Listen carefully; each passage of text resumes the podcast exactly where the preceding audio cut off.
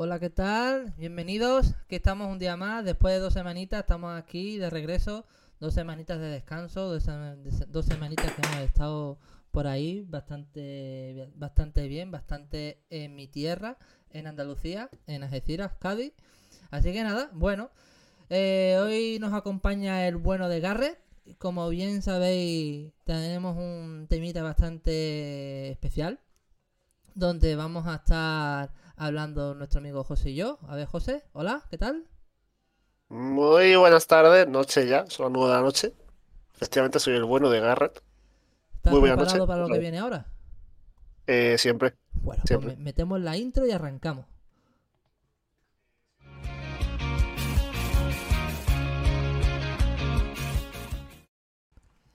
Bueno, ya estamos aquí, ya estamos de regreso. Bueno, ¿qué, José? ¿Cómo, cómo ha ido ese reencuentro con, con mi yo? Qué coñazo de tío, la verdad, ¿eh? Tío. Entre tú y yo, yo es que vamos, no lo soporto. La vez que lo he visto, digo, uf. Qué pejiguera de tío, como se dice en nuestra tierra, ¿no? Qué pejiguera de tío. Ha sido, ha sido do- dos semanitas duras, ¿eh? Bueno, que tampoco no, no hemos visto tanto como nos podríamos haber visto, pero vamos, que sí. No. Y mira que vivíamos al lado. La verdad. Un poco, un poco criminal eso, pero bueno. Sí, bueno, a diferencia de, de- de tiempo, allí aquí, madre mía, aquí ha estado el tiempo durillo, pero allí hemos pasado calor, ¿eh? Sí. Y os habéis ido justo cuando aquí ha empezado a hacer fresquete, lluvia gorda, ¿eh? Y, No sé allí. y- y- y aquí ha empezado de calor. Vaya por Dios. Al contrario, aunque hoy está lloviendo, pero, pero ahí, ahí está el tema. Oye, ¿qué te parece mi, mi, mi overlay nuevo? ¿Qué tal? Ah, Es bonito, me, gus- me, gus- me gusta el gatito. ¿Te gusta el gusta el gatito? Ah, Sí. está guapo, es la hostia, ¿eh? ¿Cómo se ve el chat? Eh, Vamos, vamos a escribir por el chat, vamos a probarlo, a ver A ver, a ver. se ve. A ver, a ver. Hola, mundo. Como buen programador. Mi miau, antes. Ya, se ve, se ve, se ve re chulo, ¿eh? Sí. Ah, se Está nota, guapetón. se nota que me lo he currado, ¿eh? ¿Dónde está el botón para, para darte buenas donaciones? Dona- El botón, el botón tiene que tenerlo tú. No, me parece que todavía no. Dentro de poquito. Bueno, bueno.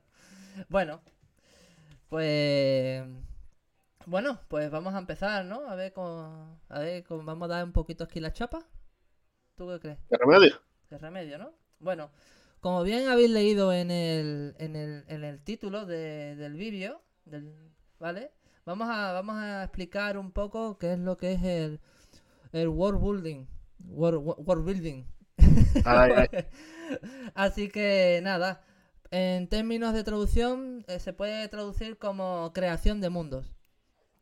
Ahí vamos a, a explicar un poco que, en qué consiste este sistema y para qué. Y después nosotros nos vamos a enfocar en otros términos, ¿vale? Así que este, este sistema es utilizado por, por escritores, guionistas, diseñadores de videojuegos o juegos de mesa o de rol. También, también sirve. Se puede traducir como creación de mundos, desarrollo de mundos o construcción de mundos, ya como cada uno lo quiera llamar. Eh, a todo escritor le gusta la idea, como a mí, de, de- de crear su propio mundo eh, con sus propias reglas, con su- sus propias culturas, sus propios ecosistemas y una larga, y bueno, un largo etcétera, etcétera, etcétera de detalles. O sea, literal. Así que el, el world building es el proceso de la construcción de un mundo imaginario. ¿Hasta ahí bien, Garrett? Sí, profesor. Me he enterado de todo. no sé, eh, podéis hacer cualquier pregunta y lo que queráis. Hostia, mira, Iván. Saludos, Ah. saludos a Iván. Ahí grande, grande. Sí, Iván, Iván, se le ve ahí. ¿Qué te parece, Iván, mi, mi nuevo overlay? Está currado, ¿eh? Me lo he currado. Garre, saluda. Pide- te piden que salude. No, no Espera, que- no que egoísta. estoy, que estoy buscando un emoji chulo. Voy a poner. voy a poner un emoji. Ah, Hola. mira, mira. Hola, Sofía. Saluda a cámara, Sofía. ¡Eh! Hola. ¡Hola! Bueno, continuamos. Iván, no sé si has llegado a bien, no sé si has escuchado la explicación de lo que estamos hablando, pero cualquier duda, cualquier pregunta que quieras hacer, eh, se puede preguntar, ¿vale? Puedes, puedes interrumpirme. Lástima que no tenga un botoncito como el zumbido de Messenger, pero te- me puedes interrumpir. Mejor que no, ¿eh? Sí, Bueno, continúo. Toda obra de ficción tiene una, ambienta- una ambientación precisa del world building, pero eh, es especial ya que en la fantasía y en la ciencia ficción eh, se utiliza este concepto donde más se utiliza realmente, porque se puede utilizar tanto para un thriller como, para cualquier tipo de género distinto, se puede usar también, pero donde es más específico es aquí, en estos dos géneros. Eh, em, esto de lo que vamos a hablar, de lo que yo ya he explicado y de lo que y como vamos a enfocarlo José y yo en este podcast de hoy, eh, se puede utilizar como, como ejercicio si sois escritores que los escucháis o sois diseñadores de videojuegos, lo podéis usar mm, estos términos o, algo que, que, os, que os llame la atención para poder crear vuestro propio mundo. Así que es un ejercicio muy vital, bueno, muy útil eh, para que la historia tenga coherencia y no tenga incro- incongruencias narrativas. No veas tú la palabrita, ¿sabes? Sí, la que. No veas tú, no veas tú la palabrita. Pero bueno. Así que, bueno. Vamos a hablar ahora del objetivo. El objetivo del world building eh, es crear una identidad coherente para que el entorno en que se va a desarrollar nuestra historia eh, sea la escala de, de cómo la utilicemos para determinar la cantidad de elementos que tendremos que tener en cuenta en toda la historia genérica que, que, que- se utiliza. Todo todo el entorno, ¿vale? Ahora voy a poner un pequeño ejemplo. Y, y el ejemplo sería, si la acción sucede en el interior de un edificio, eh, necesitaremos tener muy clara la estructura, la distribución y la razón por la que el personaje o los personajes están ahí. O porque no pueden salir. Un ejemplo sencillo. Y tienes que determinar todo lo que se necesite para poder sacar esos personajes o poder hacer lo que tengas que hacer dentro de ese edificio. Así que bueno, eh, eso sería la mini teoría. Eh, ¿alguna, ¿Alguna pregunta? No me, no me corrijas, Iván. Está muy feo. en directo. No, también se está quejando de que es un pedazo de palabra Sí, sí, sí. Con esa palabra suspendí psicología, madre mía, picha. Es que, es que manda bueno. ¿Pero ¿Alguna pregunta? ¿Hasta aquí? No, no, todo bien, todo bien. Todo bien, ¿no? Bueno, pues volvamos. pues entonces vamos a. De ello vamos al grano. Eh, José, vamos Sí, a hablar de, de videojuegos y lo que es el world building dentro de estos. Pues explícanos un poquito cómo, cómo lo quieres enfocar tú. ¿Yo? Vale. eh, pues yo, por ejemplo, hoy he traído tres jueguitos, así bastante famosetes, y de los que he visto que tienen el mejor, a, mi parecer, de los mejores world building que se han hecho en un videojuego. Eh, entonces voy a hablar un poco de, de cómo está construido su mundo, su- sus ciudades, cómo se conecta un poco la historia de la gente, un poco ese rollito, ¿no? Entonces, como tú quieras. Tú también has traído cositas, ¿no? Sí, yo también he traído tres jueguecitos. O, más que nada he intentado que sean conocidos, pero me guardo algunas sorpresillas también. Sí, sí. De- deja el Zelda, que, que estoy mosqueado con Zelda. Eh, me comentan por el pinganillo que se te escucha a ti un poquito bajo, Javi. Se me escucha abajo y si me acerco al micro... Pues se, se- se escucha. Mejor hola. Bueno, sí, bueno, yo veo la rayita, la veo aquí. Llega a lo, a lo amarillo. Eh, Me puedo acercar, Entonces, me puedo acercar más, pero entonces voy a llegar a lo rojo. O- vale, vale, no, yo, o sea, yo te escucho bien. No sé cómo se escucha en directo, lo digo por Dani, Ah, me bueno, por ah, bueno, el, decirme por el- decirme lo que te- de cualquier cosa, decirlo por el chat, eh, que yo que yo lo vea, porque Eso, si, no, eso, yo no, si no, yo no me doy cuenta. A ver, Mejor, Iván, mejor. ¿tú, tú a mí cómo me escuchas, Iván? Eh, mi amor, también escríbeme, a ver cómo, también cómo se me escucha. Y Dani, no sé si está Dani en el chat, o Manu. ¿Tú, tú me Ah, Iván dice que bien? se escucha, Iván dice que se escucha bien. Entonces, ¿quién ha sido el chivato? Un chavalín, ¿Un zagalín? ¿A qué? un zagalín, ¿Un zagalín o zagalón? un santo. Un santo, Daniel Santo. bueno. Bueno, pues dime, tú, tú me dirás. ¿Qué me traes ¿Qué? Ah, digo los juegos que traigo. No, empieza por el primero. Venga, vale, pues entonces. Vamos con The Elder Scrolls Skyrim. ¡Ole! ¡Qué pedazo de juego! Me encanta. ¿Has jugado ese? Yo sí, la verdad. ¿El Skyrim? Me lo he pasado ¿Quién dos lo jugado? Me lo he pasado dos veces. Madre mía. Pues. eh, Skyrim. A ver, Un Skyrim segu- un, se- es- un segundo, que no te lo he mencionado. Antes te interrumpo. Sí, dime, dime. Eh, Hablamos uno tú, uno yo. Y. ¿O quieres hablar de los tres tuyos y después hablamos de los tres míos? No, mejor sí, intercalamos, ¿no? Venga, vale. Mejor, Venga, mejor. Venga, venga. Pues sí, continúa, perdona. Vale.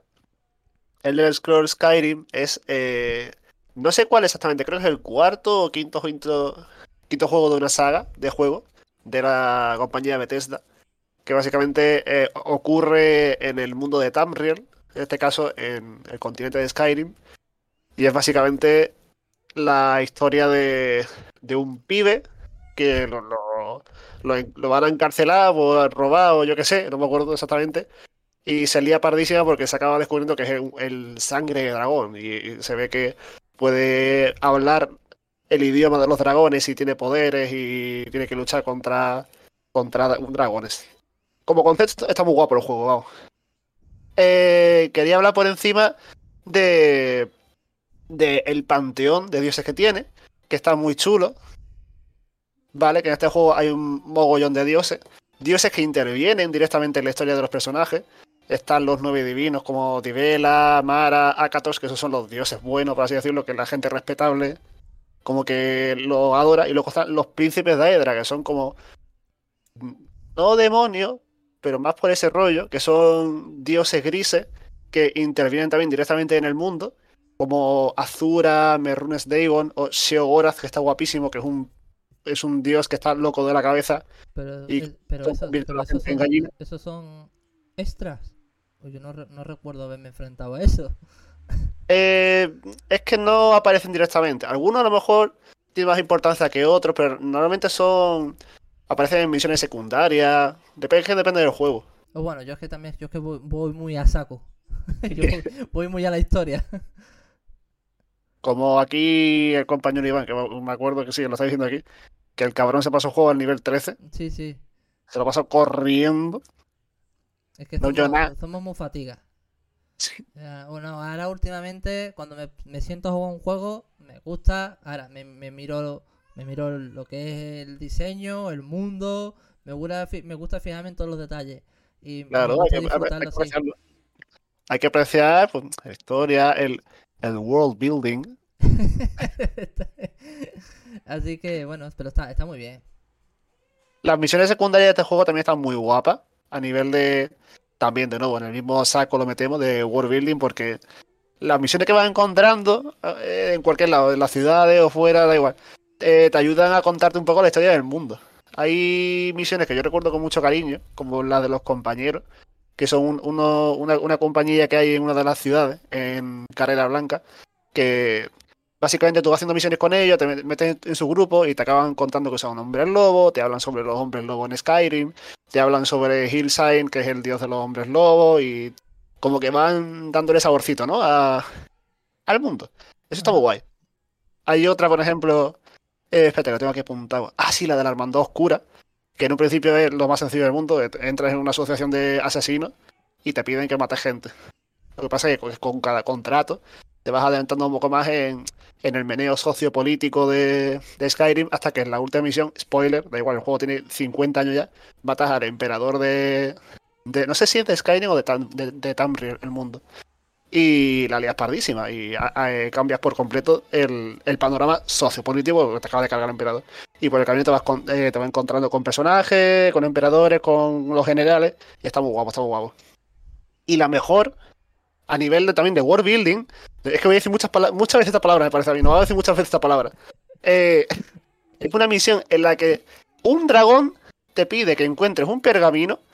Para encontrar el pergamino tienes que ir a Hibernalia, que es la ciudad de los magos. Tienes que ir al colegio de magia, que está guapísimo. Ahí te piden que te vayas a las ruinas de una civilización perdida, que son los Dwemer, que son como enanos con civilización súper avanzada. Y debajo de esas ruinas te encuentras con Límite Sombrío, que es una supercuba hiper mega grande, con con eh, edificios y cosas perdidas que nadie ha visto dur- durante siglos.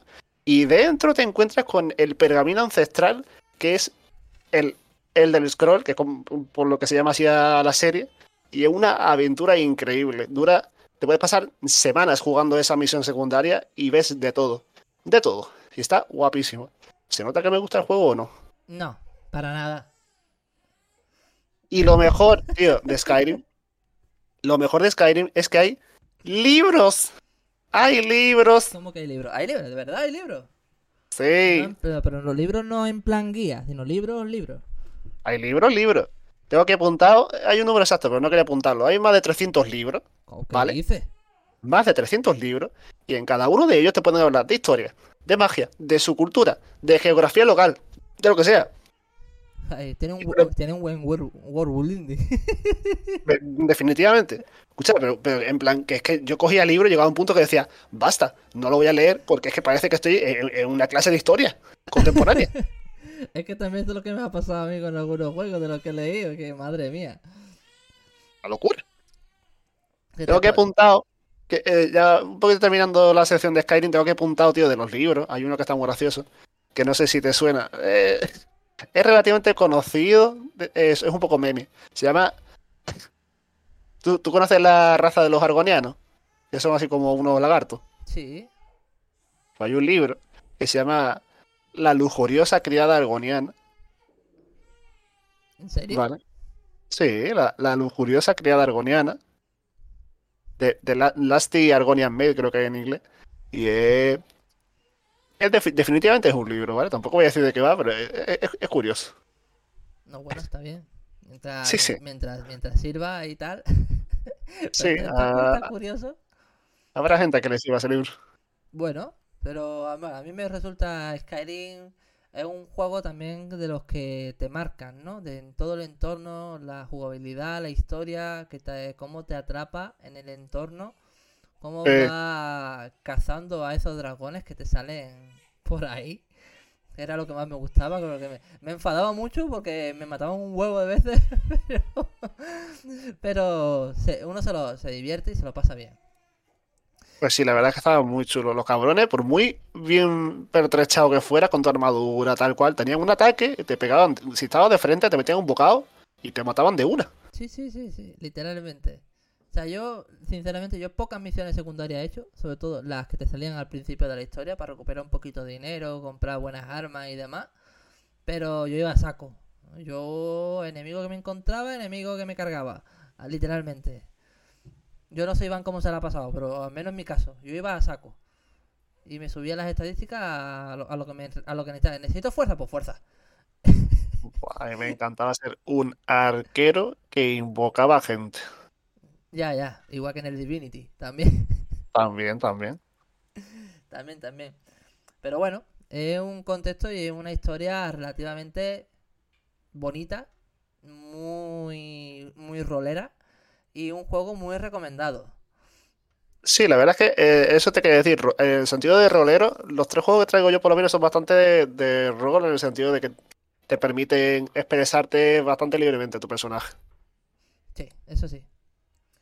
Bueno, eh, ¿ya estás?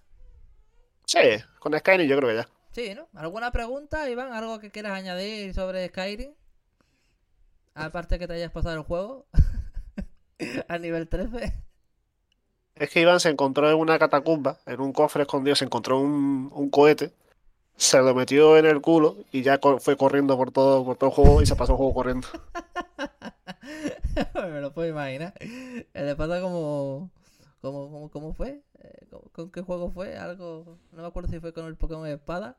Que se compró el juego y a, la- y a los dos días ya se lo había pasado. Tampoco muy largo, ¿eh? bueno, el Pokémon Espada no, no es que sea relativamente largo, son 19 horas de juego. Eh, pues te- no sé si te he contado que hace relativamente poco, esto viene a cuento de nada, pero en plan breve, me pasé hace poco eh, Pokémon Escudo en japonés, el juego base y el DLC de Nieves de la Corona y tardé 8 horas y media. Bueno, Están sobrados 11 horas. Un poco, sí. Está bien, está bien. Porque quería al caballo ese de hielo legendario para un tema y lo necesitaba en japonés. Y me pasé el juego en japonés corriendo. Ahí está, con dos huevos. Bueno, ¿qué te iba a decir? ¿Alguna anécdota que contar de, de Skyrim graciosa que te haya pasado? A ver, es que Skyrim también tiene muchos añitos, ya me acuerdo regular, pero sí que tengo buena, me- buena memoria de eso, de, de eh, te puedes meter en una cueva y te puede encontrar cualquier cosa. Te metes en la ciudad y hay mil historias. Eh, y bueno, y los bugs. Los eso no, no viene muy al cuento, pero los bugs de Skyrim también son bastante graciosos. Hay muchas, muchas cositas graciosas. Sí, las muertes sobre todo. Hace poco estuve jugando en la. Hace poco, hace cosa, un año estuve jugando en la Nintendo Switch, me lo compré, y iba grabando. Tengo guardado un montón de vídeos de bugs y cosas graciosas que van pasando en el juego, como una señora que me habla al lado de una, de una hoguera. La hoguera le, le prende en llama a la señora y la señora sigue hablándole tan tranquila, cosa de esas, muy graciosa, la verdad. Que no resta que sigue siendo un juegazo, como la copa de un pino, la verdad. Aquí Iván comenta que en la versión VR no son lo- los mejores gráficos. Bueno, a ver, no es que sean los mejores gráficos. Si tú quieres jugar a Skyrim decentemente, tienes que tener un buen ordenador. Si no, olvídate de jugar bien. Es la Nintendo Switch, que fue la última vez que me lo pasé. La segunda, cuando se lo quitaba a José. Me suena. Y me. Y ya, y ya me- pareció. o sea, acostumbrado de jugarlo en el ordenador con más o menos una calidad decente a jugarlo en Nintendo Switch, pues varía un poco. La verdad. Yo No, la verdad que se nota un, tengo se una, anécdota muy graciosa de Skyrim que me, me hizo muchísima gracia. Que iba tan tranquilo, tan tranquilo andando por el bosque y de repente me apareció una especie de goblin o enano, yo no sé lo que era, que me pegó una tosta por detrás, que me dejó lisiar en el suelo con el brazo, por- eh, me salía un brazo por un lado, la pierna me salía por la cabeza. o sea, Porque le, bueno. le- le miraste mal, le miraste mal. Muy, muy, muy, muy. Yo me harté de reír. Cuando me pegó, me tiró al suelo, yo me harté de reír. Yo hostia, tío, de verdad, esto, estos fallos son los mejores que tiene. Bueno, pues me toca. Voy a, voy a dar paso a, a mi primer juego y vamos a hablar de Horizon Zero Dawn. ¡Eh! Juegazo. Ya ves. Pues yo, sinceramente, no me lo he pasado. no he jugado, no tengo Play ¿Que no? 5. Eh, ¿Lo has jugado? No, no, no, no. No tengo. No, creo hay, un, hay uno de Play 4, ¿no? El primero que salió. Eh, supongo. Yo me lo pasé en PC, tío. Bueno, no sé, no sé si es para PC o PS4. Yo sé que hay uno nuevo para PS5, que es la hostia, Ah, sí. Eh, Ese es exclusivo. exclusivo, pero no sé si es del que voy a hablar, el Zero Down. No, Ese es el primero. es el primero, ¿no? Entonces no, no sé qué plataforma. Vamos a decir PS- PS4, PC, Xbox y. y donde esté. Y Android. Y, an- y Android, ya. Pon tú el teléfono, barde. bueno, eh, este mundo se, se desarrolla eh, en nuestro planeta, en la Tierra, actualmente. Eh, más de, de mil años después de que el mundo habitado por robots, animales y humanos. Relativamente, es un poquito así, como, como entra en el juego. Yo me he visto algunos gameplay, ¿eh? No es que sea del- no, es que no tenga ni puñetera idea de qué va, pero Bueno, este juego sí tiene diferentes elementos de world building, de que mm, yo no me los he apuntado todos porque hay un montón, o sea, me he apuntado algunas cosas así imprescindibles para que el podcast no, no nos peguemos aquí toda la noche hablando, porque si no, no tú, mm, me bebo, me bebo 4 o 5 litros de agua para terminar. Yo tengo el agua preparada. Yo no, yo no. Yo, ahora- yo cuando acabemos el podcast me voy a ducharme y voy a cenar. Así que bueno, uno de los primeros elementos de los que vamos a hablar eh, es la humanidad. Cuando hablo de la humanidad, hablo de las razas y, y sociedades que tiene el juego. Que está bastante bien la estructura como está organizada. Es una de las cosas que más me ha llamado la atención y cosas que me, que me han incitado eh, a jugar. ¿sabes? Pero no tengo PS5, así que. ni PS4. Me, me voy a tener que comer los mocos. Pero bueno. Así que bueno, Horizon eh, nos muestra sociedades primitivas desde el punto de vista eh, tecnológico. O sea, es lo que te llama la atención, ¿no? Para ser más exacto, algo de lo que viene siendo un poquito similar es la serie de los 100. Bueno, también es similar. Eh, el mundo primitivo, el planeta Tierra, que, que después llegan los otros de la- del espacio con tecnología. Algo, algo Sí. decente, sí, está bien. Eh, eh, te- la vista tecnológico, eh, ubicada en una en una suerte de protohistoria eh, en la segunda etapa de la humanidad. O sea, quiere decir que ah, en la historia del juego hubo una civilización como la nuestra y mil años después se convirtió en lo que es ahora. Un mundo con robots, eh, humanoides y como los quieran llamar y un montón de locuras más. Eh, lo de protohistoria es lo que más me llama la atención, de cómo lo, lo canalizan y cómo lo, lo gestionan. Eh, Iván nos dice, no me llama Horizon, pero los gráficos y la jugabilidad en PS4 están bien. O sea, pero en un juego de PS4, Iván lo confirma. No más, no iba tan mal. ¿Vale? La... A mí sí me gusta la historia, está muy chula. Sí, bueno. Lo siguiente que tiene el juego, y creo que esto es una de, la- de las razas, eh, o, o de la... No sé cómo, cómo es la palabra, no me sale ahora. La tengo en la punta de la lengua. eh, O las tribus, o las, tri- o las tribus que, que están en el, en el- en dicho juego, eh, son lo- los Nora. Los Nora Ah, sí. tienen cultura, sociedad y economía. ¿Vale? Eh, esta- los Nora eh, son descendientes de, los primeros humanos y son una sociedad muy matriarcal eh, gobernada por tres ancianas. Lo dicho. el mundo, el juego es una locura. Porque eh, me hace mucho, cuando me he leído eso me ha hecho muchísima gracia. Aquí saludamos a Dani, nuestro amigo Dani 140891. ya se podría cambiar el nombre.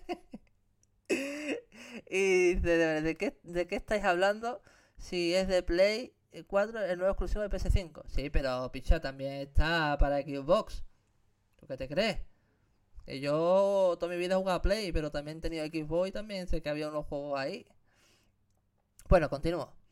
Em, también tiene otras cosas de las que tiene, que tiene creencias religiosas. O sea, que también se han currado el hecho de, cre- de- de que cada tribu tenga una religión. Y yo me he enfocado en, en, en- en- en esta en esta raza en concreto Es la de los Nora. de las Nora y los Nora eh, adoran a la madre del todo, que la llaman así, es una especie de culto a, la madre tierra o diosa de la fraternidad. Es lo que, lo, que dice. Así que en, sí, la historia del juego no sé cómo, cómo va, porque no me lo, no me lo no sé en qué, en qué consiste la historia. Más o menos con lo que me he leído, me hago una idea pero me llama muchísimo la atención porque es un mundo muy bonito, muy amplio, eh, la estructura y la, jugabilidad, por lo que he visto los, en los gameplay, está medianamente bien, me, llama muchísimo la atención, aunque también es como todo, ¿no? Tienes que probarlo, jugarlo para saber si te va a gustar o no. Pero a mí es un juego, la verdad, muy llamativo, muy colorido, que me llama muchísimo la atención.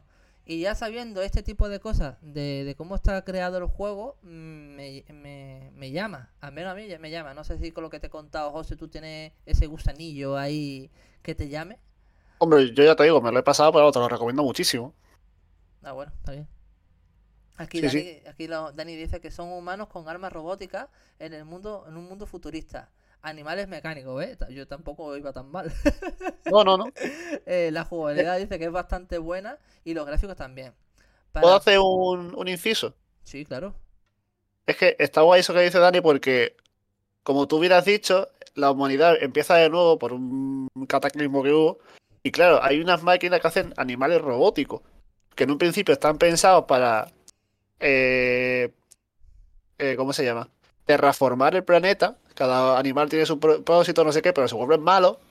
La, la gran mayoría. Y, se, y al final, pues, la humanidad como que se recluye en tribus porque están asustaditas. Pero medio aprenden a convivir con esos pedazos de bichos.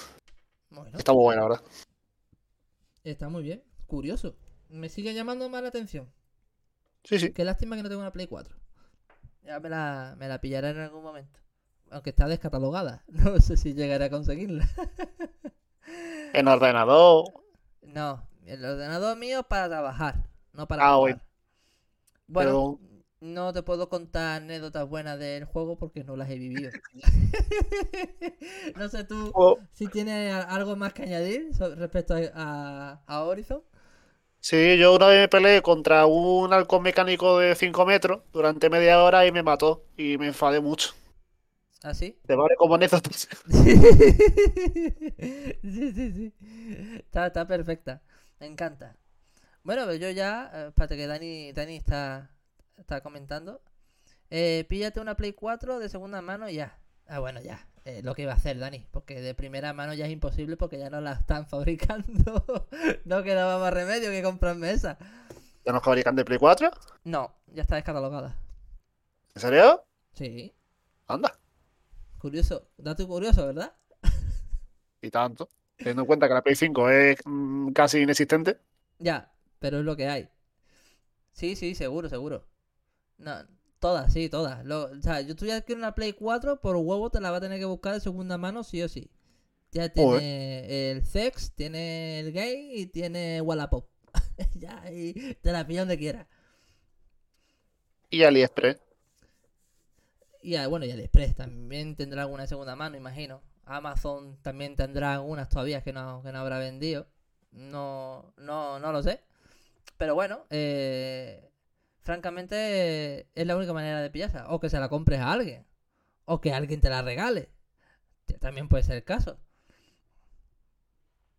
Eh, y José, la, la Play 5 está a 700 euros aproximadamente. Sí, vamos, un- una gracia. Lo que, está Encima, haciendo Play- ¿sabes? lo, que, está- lo que están haciendo con la Play 5 es una gracia. La verdad. Además, Empezaron a fabricarla cuando estábamos en cuarentena. Ay, que no hay pieza, no sé qué. Y ahora están medio volviendo al tema, pero así. No, sí, pero no bajan de precio. La verdad. Bueno, en fin. José, ¿cuál Sí, es dime. tu, tu segundo tu segundo anhelo? Mi segundo anhelo en esta vida se llama The Witcher 3. Uh, Que no le he puesto la continuación del título, creo que se llama The Witcher 3 The Wild Hunt, casi ah, seguro. pues podría haber puesto los platillos, ¿no? Ahí. Ah, espera, espera. El próximo juego es The Witcher 3 The Wild Hunt.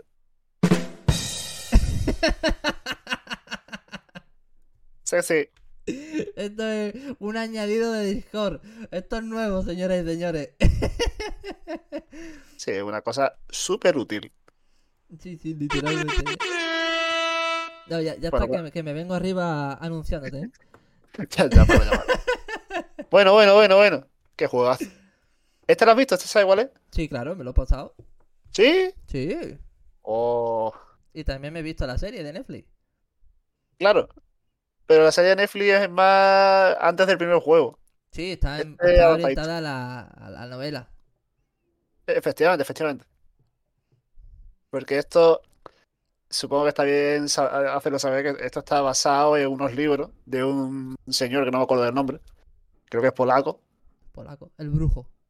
Le compró los derechos de los libros, eh, CD Projekt se llama la compañía, y a partir de ahí pues empezaron a, a diverger los caminos, ¿no? Entre la historia de los libros y la historia de los videojuegos. Ujú. Entonces, la historia de los videojuegos, es de Witcher 3. Eh, me ha hecho gracia porque buscando el nombre de su mundo, el mundo donde se encuentra el protagonista se llama Continente. ¿Vale? Parece que vaya de compra. El continente Eh. antiguo, ¿no? No se le han currado mucho. No, no. The Witcher 3, bueno, o The Witcher en general, va de Geralt de Rivia, que es un brujo que viene siendo un cazamonstruos que está medio mal visto porque los brujos son. La gente los considera semi-humanos por eh, cómo son concebidos. Son un poco. A la gente le da miedo. Aunque Geralt de Rivia, concretamente, eh, la gente lo respeta eventualmente. Y en este juego está buscando a su. Bueno, también el tío se hace de respetar. Sí, se hace de respetar, sí, sí.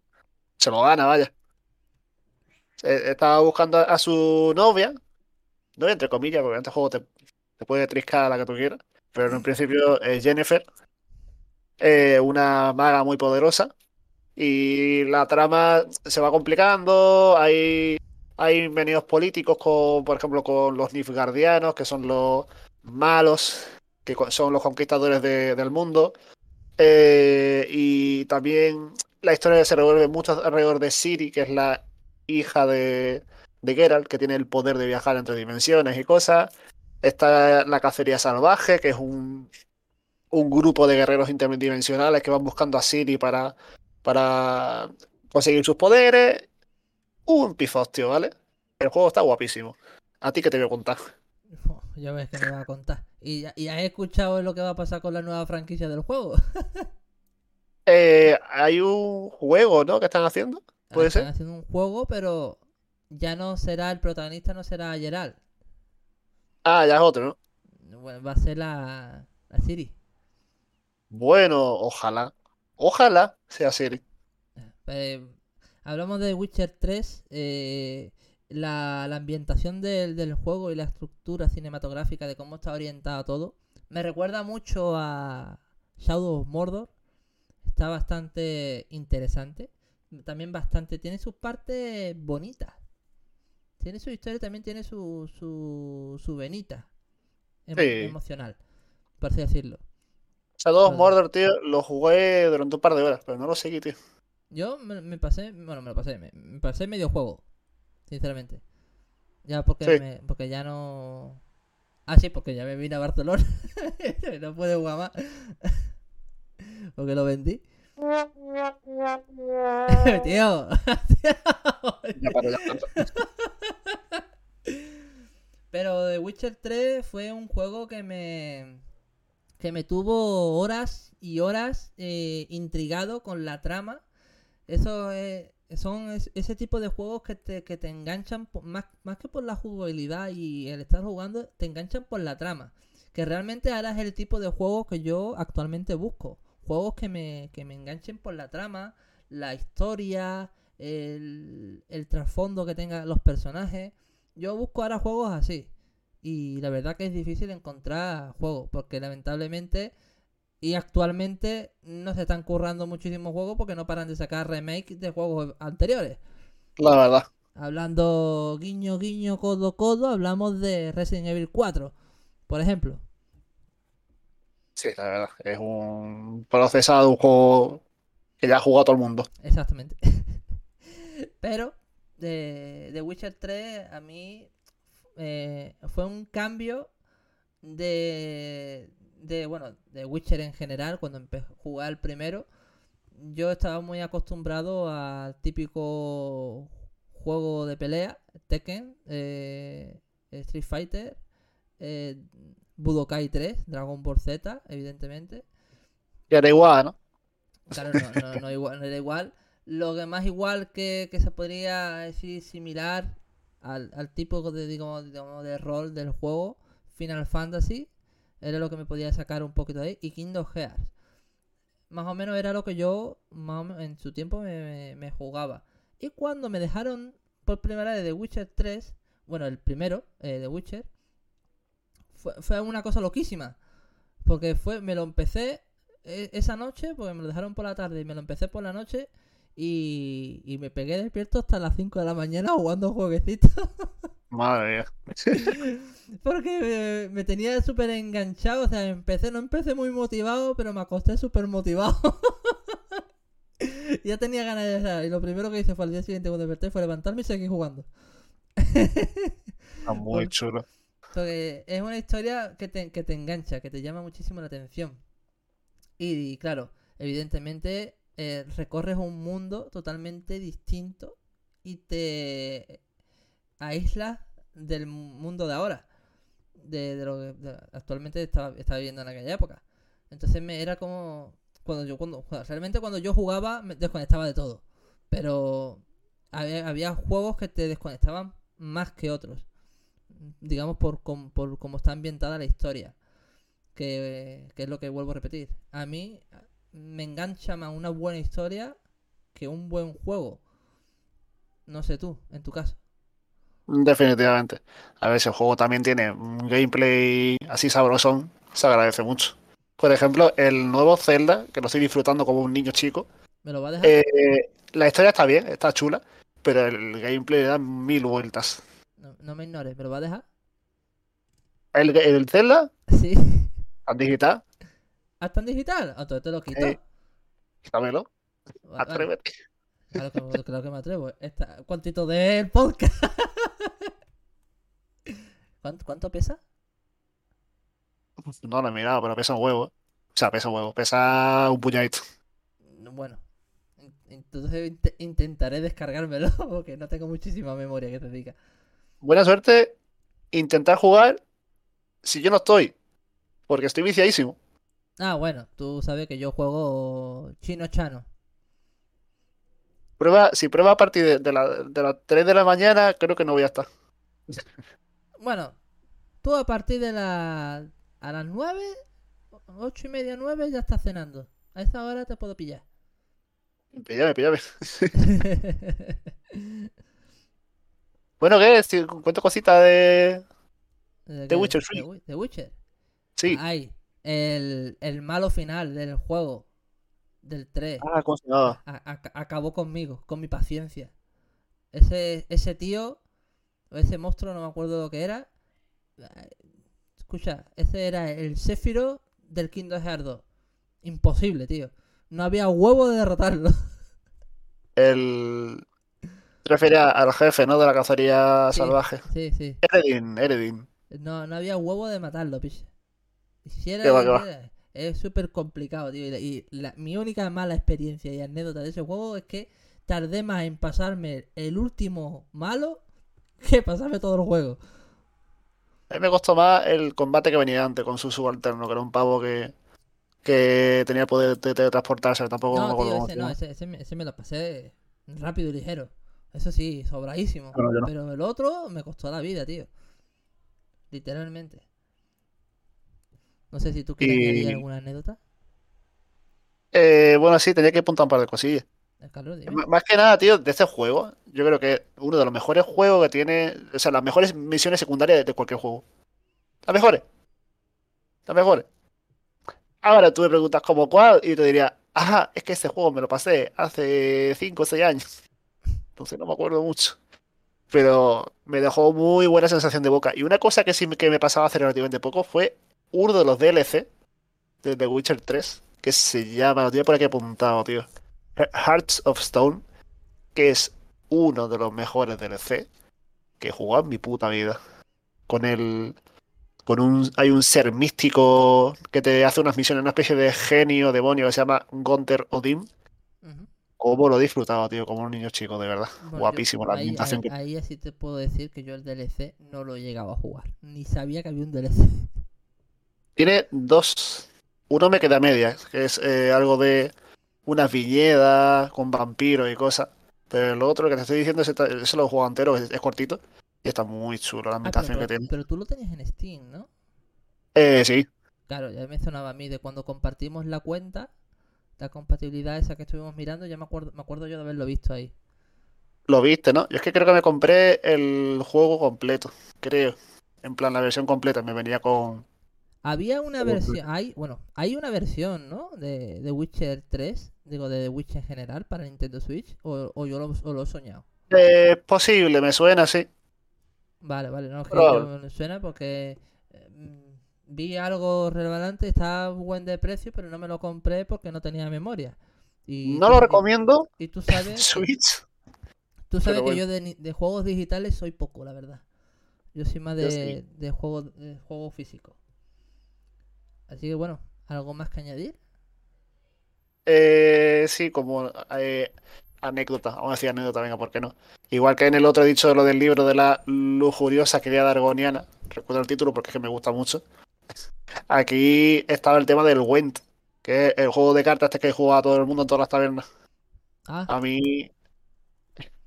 Tú llegas a una taberna y te decía uno, ¿quieres jugar al Went? Y digo, ok. Y me enganchó por completo. Llegó un punto en el que ignoré por completo la, la historia y me ponía a conseguir cartas por ahí de coleccionistas y cosas para poder jugar a un juego de cartas dentro de un videojuego. Está guapísimo. pues picha, eh, vamos a comprarnos ese juego, ¿no? Ya que estamos aficionados a Es los que no juegos de mesa. existe. Pues es hazlo, que no pues existe. hazlo tú. ¿Qué pasa? ¿Tú tiene pa- ¿no? tiene papel y impresora? Sí, pero a lo mejor viene CD Projekt con un abogado a la puerta, me da miedo. Sí, claro, a tu casa. Por, por jugar Claro. en tu casa con tus colegas, ¿no? Ellos lo, lo saben todo, se enteran de todo. No me fío. Bueno, está bien. The Witcher 3, juegazo. También, Juegazo. también está recomendadísimo. Por mí no. Era mentira todo. Bueno, sigo yo con el mío, el siguiente mío. Sí, sí. Bueno, mi siguiente juego es Shadow the Colossus. Otro juegazo. Y gran juego de la historia. Fue mi primer juego en plan RPG, mundo abierto que me pasé. También me lo dejaron en P- Ple- PS2. Y, y la verdad que es un juego que tiene muchísimo sentimiento. Por la historia. Eh, En verdad la historia es triste. Muy triste. Sí. Pero es un juego que, que, se me- que se merece tener el título de clásico y moderno. ¿Sabes por qué, José? ¿Por qué? No, pero ¿lo sabes? ¿Porque es clásico y moderno a la vez? No. No, lo tiene porque es el primer juego que salió mundo abierto de esa época que hubo entre los, los juegos clásicos que sacaban y las modernidades de juegos de 3D que estaban saliendo, en plan que estaban saliendo ese tipo de Call of Duty de la Primera Guerra Mundial, en plan mundo abierto, exploración y demás. Y quisieron llevar los juegos RPG a, a otro nivel. Y Shadow the Colossus eh, fue la prueba de ello. ¿Me explico? Sí. Sí, sí, sí.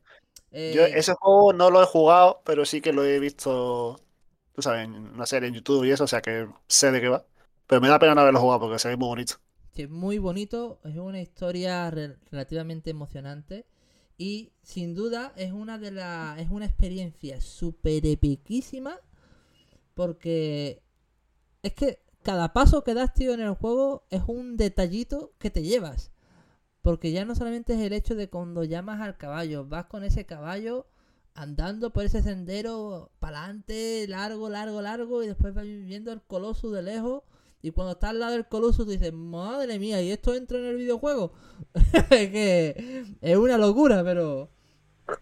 Pero está, está muy, muy chulo. Entonces, la construcción de este mundo eh, crea una atmósfera eh, de desamparo eh, que se man- mantiene a lo largo de todos los juegos.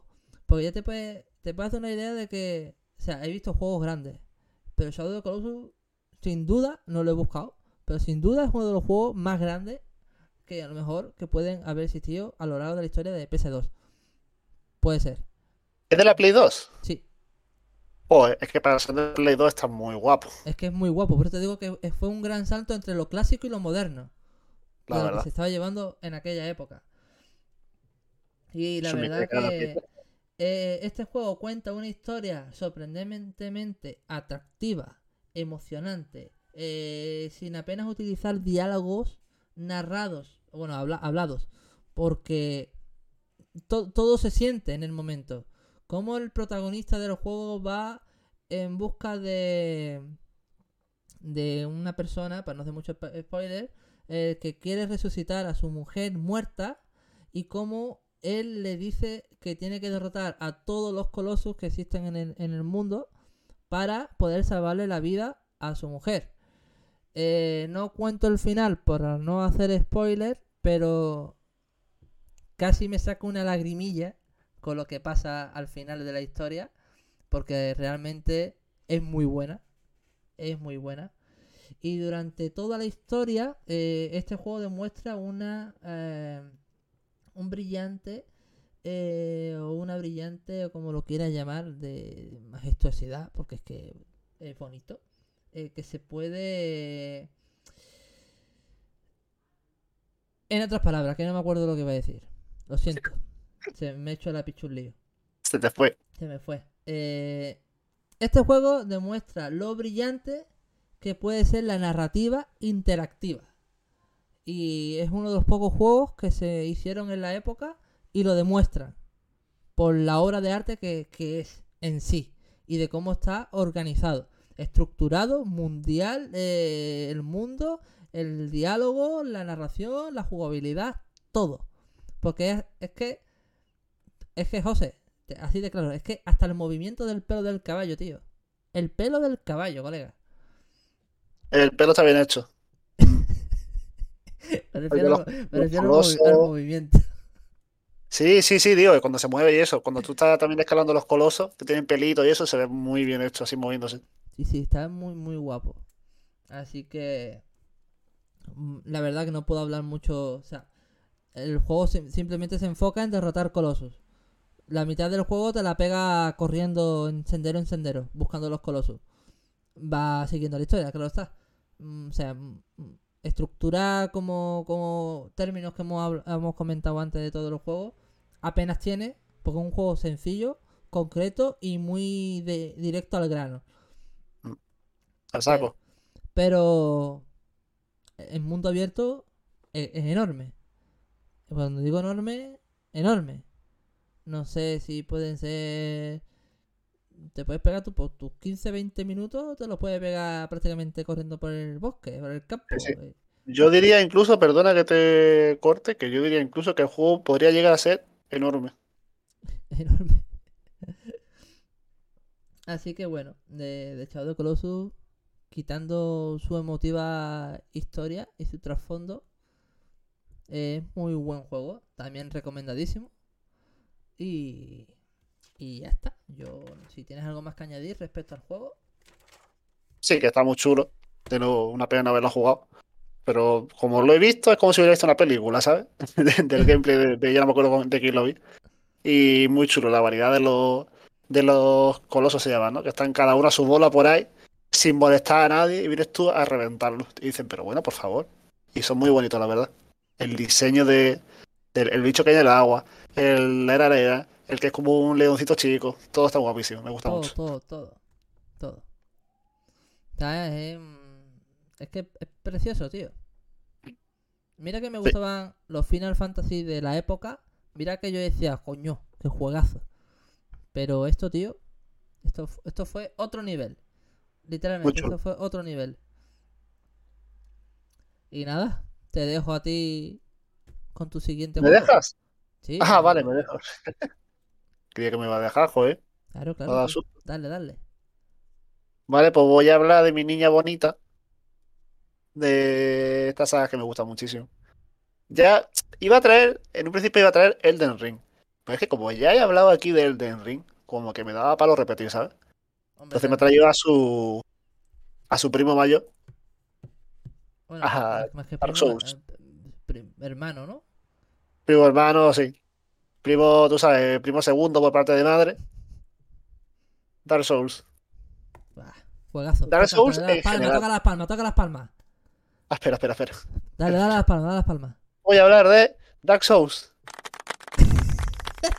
Escucha flojito. Ole, ole. Hola los caracoles. En verdad, digo, no, mejor así. Voy a hablar de Dark Souls. Tenía, pues, podría haberle puesto voz de, de, de locutor de ese, ¿no? De música. o de comentarista de, de pelea. Voy a hablar sobre Dark Souls. Hace mejor, ¿no? Hombre, claro. y lo bien que nos lo pasamos aquí. La verdad, no está pagado. Claro, De hecho, literalmente no está pagado. no está apagado. ¿Qué? Si no fueran por estos momentos. Bueno, que voy a hablar en plan general. No voy a hablar de.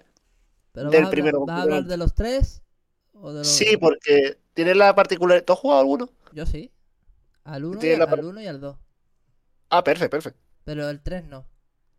Es que viene a ser, o sea, el, el 3 es para mí el mejor de los tres, pero que viene a ser lo mismo, porque la historia es cíclica. Eres un pibe que llega a un mundo que está en la mierda, ¿vale? Porque se ve que tuvo, la humanidad tuvo una época dorada, a un tío se le ocurrió encender una llama y esa llama pues hacía que la humanidad prosperase, pero la llama se apagó, se fue toda la mierda y tuvo un chaval que tiene que llegar hasta donde estaba esa hoguera e intentar encenderla otra vez para que el mundo siga adelante. Ciclo- O si ciclo quieres te apetece, irte y dejar al mundo subir en oscuridad, que es También, otra opción. también, otra opción. Tú seguro, que, tú, tú seguro que lo mandaste toda la mierda. No, yo soy un niño bueno, yo, yo me quemo. Yo me quemo y la, la llama se enciende otra vez. Soy un niño responsable. Ah, bueno, está bien, está bien. Porque si no haces eso, la gente sufre porque sufre. Son no muertos y no pueden morir. Tanto rato reviviendo. Entonces. Las calles huelen peste ya. Básicamente. Claro. Entonces me gustaría hablar un poquito por encima de. de la ambientación de los sitios de, de este juego, porque están muy guapos. Eh, voy a hablar en general, ¿vale? De nuevo. Los mundos tienen una sensación de cohesión de la zona. Están como. A ver, tú cuando juegas un juego, evidentemente tú juegas a zona 1 y cuando termina la zona 1 aparece la zona 2 y tú dices, ok, pero en estos juegos tú lo vas viendo de lejos, cómo las zonas se van conectando y dices, es que te, crees que existen de verdad. No sé cómo explicarlo. Eh, tienen una forma de conectar la zona muy orgánica. Y te lo crees, porque tú llegas al Dark Souls 1, al Santuario del Enlace de Fuego, que es casi la primera zona, y tienes varios sitios donde escoger. Puedes irte a las catacumbas, puedes irte al Burgo de los No Muertos, y depende de dónde vayas, pues la cosa cambia, pero tú vas viendo cómo, cómo está construido, te lo crees. No sé cómo explicarlo, tío, pero tiene una magia que no tienen otros juegos. Claro. Y no hablemos de la dificultad. La dificultad es un tema. A mí me gusta, tío. tema, A- a mí me gusta. Madre mía, el pr- primer jefe que me encontré. Me dio, pero bien. Y a mí también. Y lo bonito que es. Lo bonito que es 60 horas después ir al mismo jefe y decirle hola y reventarlo de una aguanta y lo destruyes. Estás fuerte ya. Eso es muy bonito. Sí, muy bonito. Después que te haya matado 20 veces. ¿No? O mira. No, no, sí, evidentemente. Y 30. Y Madre mía. 30 y 30, porque madre mía. Era, me acuerdo yo, la, las primeras, la primera vez que jugué al- Dark Souls. Uno de los primeros esqueletos. Y Sí. que, que casi me mata el puñetero esqueleto. Claro, porque esos eran de los que tú le pegabas, se tiraban al suelo y luego volvían otra vez, ¿no? No lo mataba. Y claro, le pegaba, lo derrotaba. Ah, eh, lo he derrotado. Me voy. Y cuando te daba la vuelta, el esqueleto que te está pegando. y yo, oh, digo, hostia, el esqueleto, tío, que no se muere el tío. Mira, venga a correr, venga a correr. Yo me acuerdo, tío, o sea, como anécdota, vamos a decir. En el Dark Souls 3 hay un boss que sale en el DLC, que se llama Midir, el Devorador de Oscuridad, que es un dragón consumido por la oscuridad. Ese colega, me pasé como dos semanas para matarlo. Me acordaré toda la vida porque el cabrón era súper fuerte. Pero la satisfacción que sentí cuando lo maté, con ayuda, por cierto, porque no fui capaz de matarlo solo, invocó un tío para que me ayudase, pero la satisfacción que sentí fue. Por Dios, que subidón. Juego meterse crack, literalmente juego meterse crack. Igualmente, la misma satisfacción que yo sentí cuando derroté a Sephiroth en el Kingdom Hearts 2. Que no, ni, me, ¿no? ni me lo creía. No, Sephiroth se ha muerto de verdad. Que ni me lo creía, güey. Qué sufrimiento. Bueno, mira, tengo aquí. Hay sitios, lo tengo que apuntar. No es que vaya a hablar especialmente de sobre ellos, pero es que me gustan mucho, tío. Lo tengo apuntado. Haga Rolando, que es la capital de prim- primero. Guapísimo. La capital, cómo está hecha la catedral. Eh, Orstein Smog, que están esperándote dentro. L- Luego está Isalith Perdida, que es la, la ultratumba de Dark Souls 1, donde está la lava, donde están todos los bichos gordos. Sí, Que es donde se va todo a tomar por culo. Guapísimo. El santuario de enlace de fuego, que hay tres diferentes en los tres juegos. Aunque en el segundo se llama Mayula. Pero bueno, que viene a ser lo mismo, que están, son muy bonitos. Idicil del Valle Boreal, que es del tercer juego. Una capital que está como con mucha nieve y hay un. hay gente mala. Está guapísimo. La Catedral de las Profundidades, que es como un rollo religioso raro de oscuridad. Al lado de Idicil, ahí muy chulo. Y Elium Lois, que es de mi favorito, que es del uno de los DLC de Dark Souls 2, que es como una ciudad que está sumida en hielo y niebla. Y está muy bien hecho. No, la verdad, a ver, que- eh, cinematográficamente eh, Dark Souls está muy bien, me gusta, pero para mí es un juego muy oscuro. Me gusta, Es oscuro. me gusta más, más color. Ah, oscuro ¿a nivel de, de- de color. O sea, literalmente los colores. Sí, sí, claro, es un juego oscuro. Que para jugarlo bien eh, tienes que jugar de noche. Para percatarte de varios de detalles y cosas de que tiene el juego. Al menos en mi También tiene una caso. cosa. El primer juego es posible que sea más oscuro. En plan, de, de gama de colores es más oscuro. El Dark Souls no me acuerdo, pero el Dark Souls 3 es más, es más más vibroso. Hay zonas diferentes. Bueno, mm, lo habrás mejorado. También será por el motor gráfico que tendrá el juego. Hombre, claro, sí. Eh, todo- Mejorcillo. co- como todo mejora. Pero sí, la ambientación del juego, la cinematográfica, como la narración, todo está estupendo. Sea, está todo muy bien hecho. Otra cosa está muy chula, tío. eh, los, los personajes de ese juego. Que, a ver, la, la mayoría te deprimen porque están en plan, ay, es que el mundo se ha acabado, no sé qué. Y como que te quitan las ganas de jugar. Y dices, yo he venido a que me deprima. Yo no, yo no he venido a que me deprima, yo he venido a jugar. No, si no, llama a, la, llama a la tía del Ender Ring que te dé abrazo. No está aquí, tío. Aquí nadie te da abracito. La verdad es que se echa, se echa de menos. Eh, un, un abracito para consolarte, va. Pero ¿sabes quién está aquí? ¿Sabes quién está aquí y está en el del ring? Patches. ¿Qué? Hay, hay un colega que se llama Patches que sale en todos los juegos de From Software, en Dark Souls, en Bloodborne, en Sekiro, entre comillas, y en, y en el ring. Y es un pibe. No es que, no es que tenga una historia porque sale en todos los juegos, no es que salte por dimensiones diferentes, es que es un tío que aparece en todos los juegos. Y su historia se basa en que es un ladrón hijo de puta que a la primera de cambios te da una patada, te roba y te mata. Entonces Ya. está muy buena, la verdad. Puto amo, ¿no? En todos los juegos, en los Dark Souls sobre todo, te manda a sitios, hay sitios como que están, tienen mucho brillito, hay muchos tesoros, tal, te acerca, sale cinemática, te mete una patada, te lanza al vacío, y ahí tienes tu tesoro y 50 bichos que te quieren matar. Ya él está esperando, se está frotando las manos para cuando tú te mueras, pues ya va a recoger El tesoro. lo que has dejado. Joder. Y después vas tú todo contento a recuperar lo que se te ha caído y lo pierdes. Claro. Claro. Pero Bueno, si no- por no hablar consigues superarlo, de- por no hablar también de la dificultad que tiene sí. el, el conseguir armas, armas potentes. Claro, a ver, evidentemente tiene que curártelo. Pero también te digo, si conoces el juego y sabes cómo sale corriendo escopeteado, pasando de todo, ac- acabas llegando rápidamente a armas fuertes. El primero es más complicadillo, la verdad. A mí, Pero bueno, algo hay. no, no puedo decir gran cosa. Un juego que me, me gustó, me llamó muchísimo la atención por la dificultad que, que- que tenía y, y de cómo tenías que insistir para poder avanzar.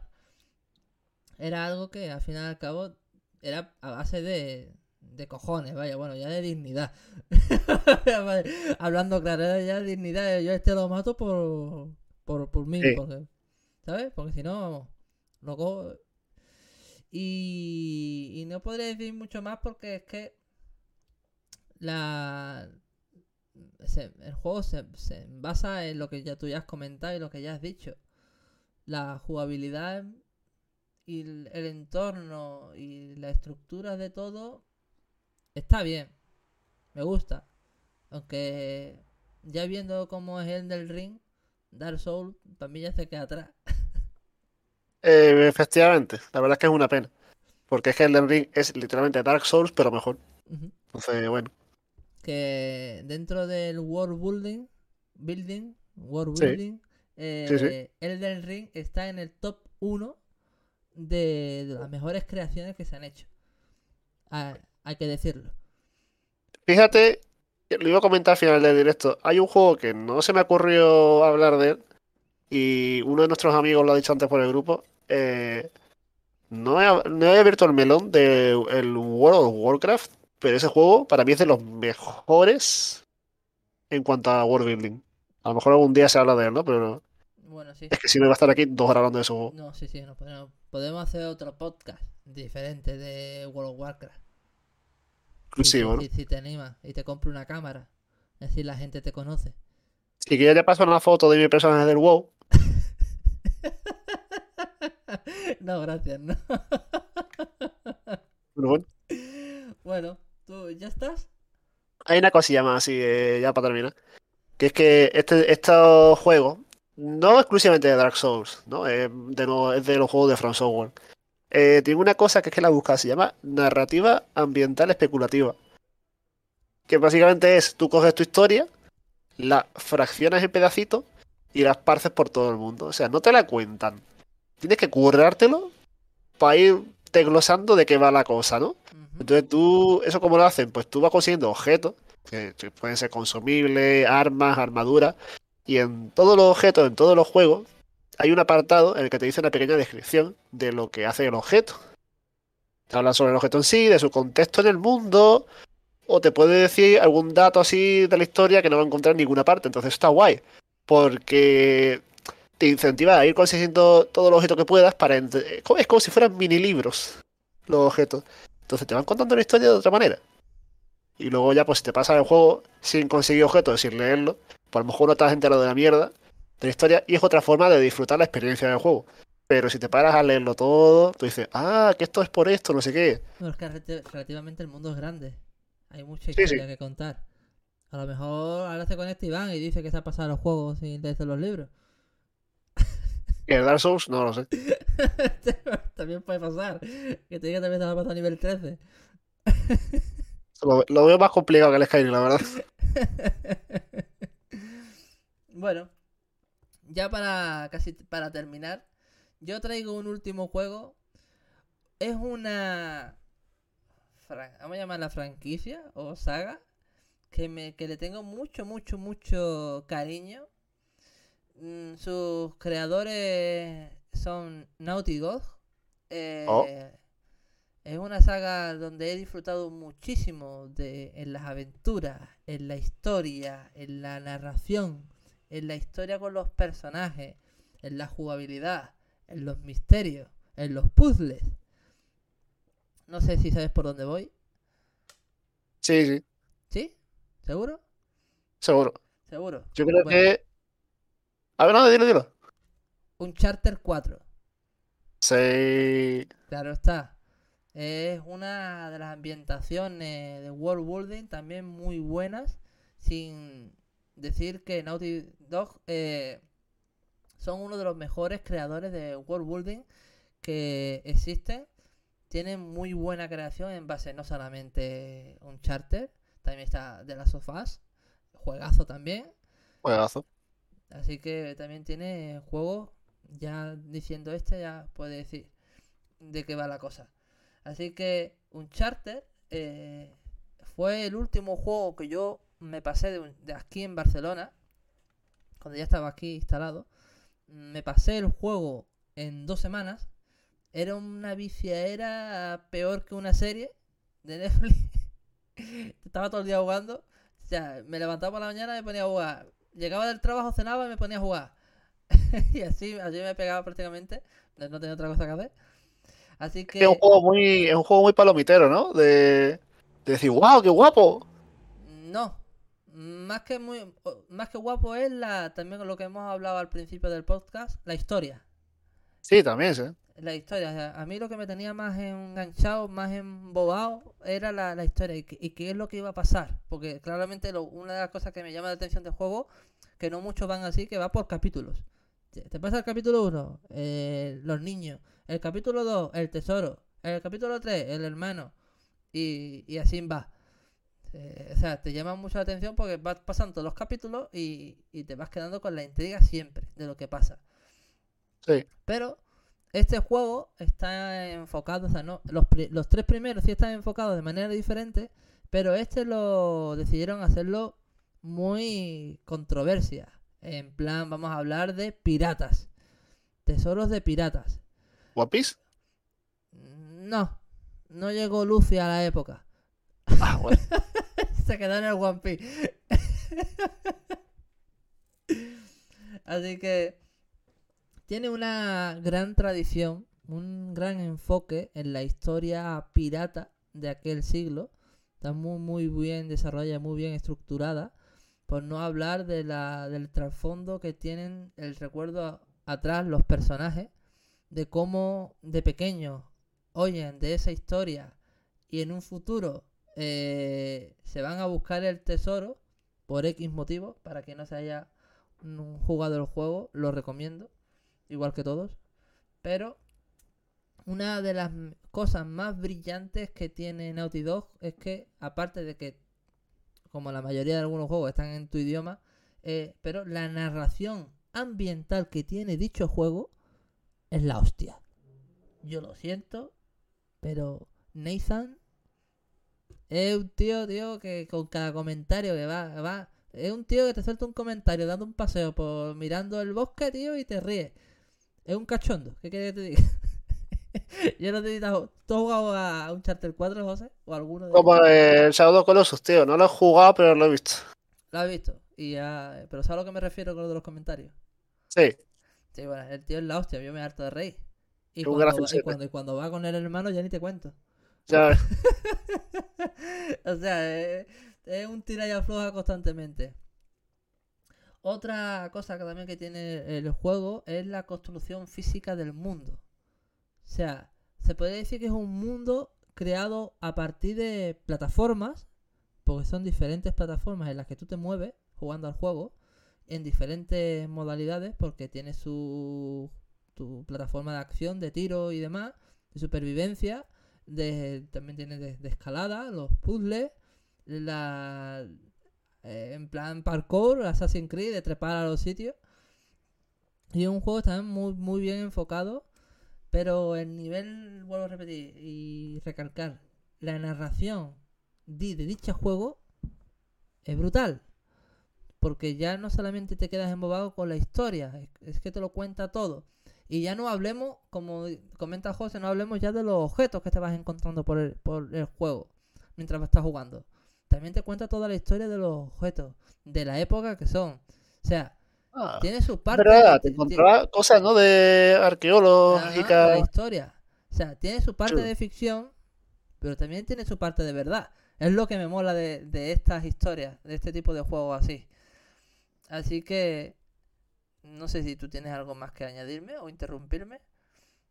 No, que está muy guapo. La verdad, es el único que he visto de los cuatro juegos. Los tres no sé, los tres anteriores no los he visto, no sé de qué van, o sea, me imagino de qué van. Pero este está muy chulo también, sí. Eh, increíble. Yo la verdad, píllatelo en Steam, tío. Píllatelo y lo juegas. Hay, creo, hay ofertas, tío, de los tres juegos. Bueno, de los cuatro. ¿Están ya en en PC? Ojo, Sí, año. pero tampoco tanto, ¿eh? Porque hasta hace relativamente poco creo que eran exclusivos de Play, Sí, creo. Pero ya creo, yo creo que estaba para para, para eh, comprarlo en, en Steam. No recuerdo, yo- bueno, a ver, me puedo equivocar, ¿eh? Pero Los, cre- los estoy mirando, los estoy mirando. creo que sí, yo creo juraría que sí. Eh, eh. Aquí, sí, hay una cosa que se llama Uncharted Colección Legado de los Ladrones. Legado de los Dragones, eh, creo que es el cuarto, sí, el cuarto juego. Ah, ta- también he de decir que Uncharted el cuarto tiene una parte multijugador en plan tipo shooter Call of Duty donde vas juegas con más más amigos tuyos creo que tiene un límite de cuatro personas y tenéis que ir buscando en todo el mapa y mataros entre vosotros dejando trampas tirando bombas disparando etcétera etcétera y está bastante divertido la verdad y, y también tienes un plazo, luego cuando termina la partida tienes 10 minutos para buscar por el mapa objetos arqueológicos. Y dices, ah, mira, esto es de la época paleontológica. No, creo que no, eso no. Creo que eso no sale. No, no, los objetos te lo van contando en la historia conforme vas avanzando. Que en cierto modo, eh, mi, mi hermano me, me decía tío, avanza ya, que, que te, te entretienes mucho buscando cosas. Pero es que me, ten- me, me entretenía así, me gustaba y, y me entretenía. Buscando los objetos, leyendo la historia, sobre todo las cartas, tío, las cartas y los diarios. Ahí es donde ya me quedaba ya yo ahí parado leyendo. Pero bueno, cotilla, ¿no? Picha. ¿Tú no te podrías leerte si te encuentras un diario de un pirata de hace 500 o 600 años? Si pone diario de Capitán Merluzo y pone no leer, yo no lo leo. Pues entonces, picha, eso que te pierdes. ¿Pero por qué? ¿Que ¿Se, va a levantar del- de la tumba del Mai y va a venir a buscarte? Ah, bueno, no sé, es que su diario. Su diario. Anda ya. Pero bueno, Pues- eh, está bien. A mí me, me gusta.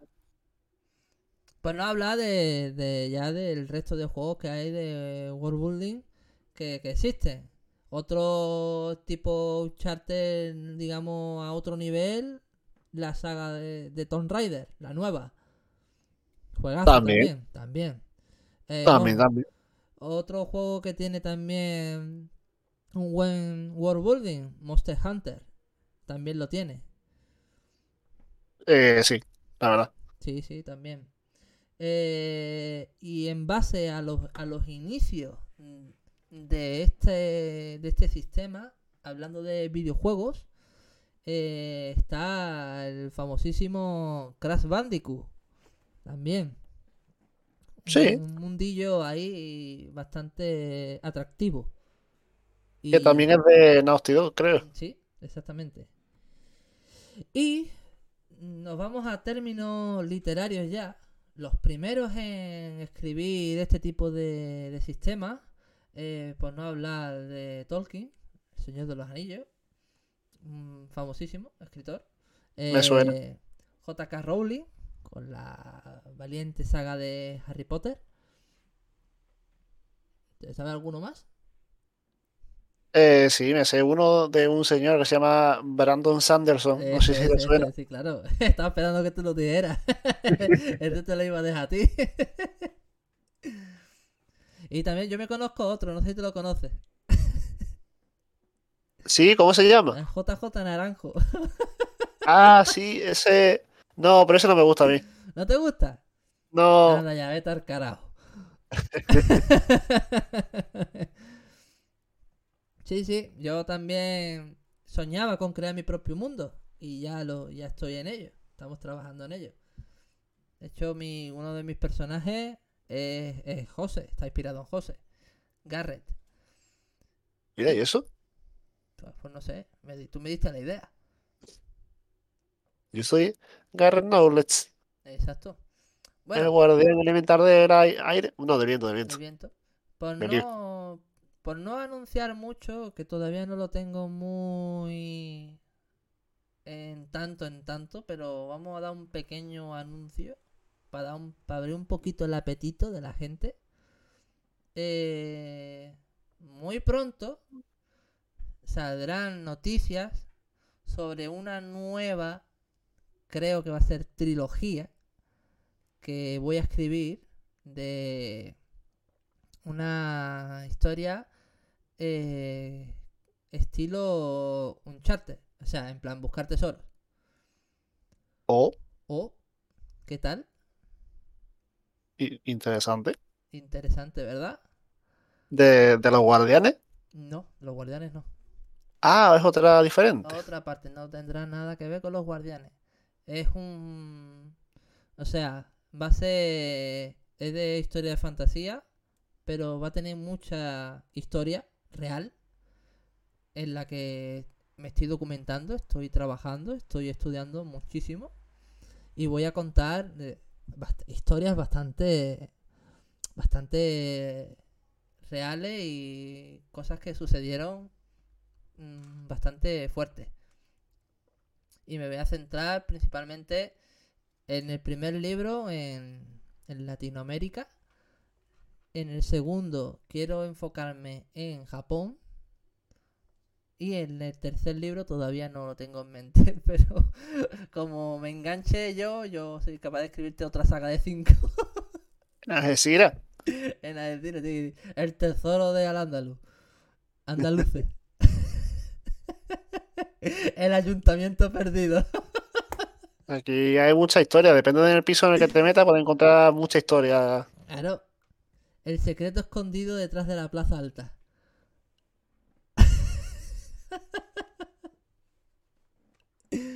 Eh, ahí tiene, tiene buen- son buenos títulos, ¿eh? Sí, sí, sí.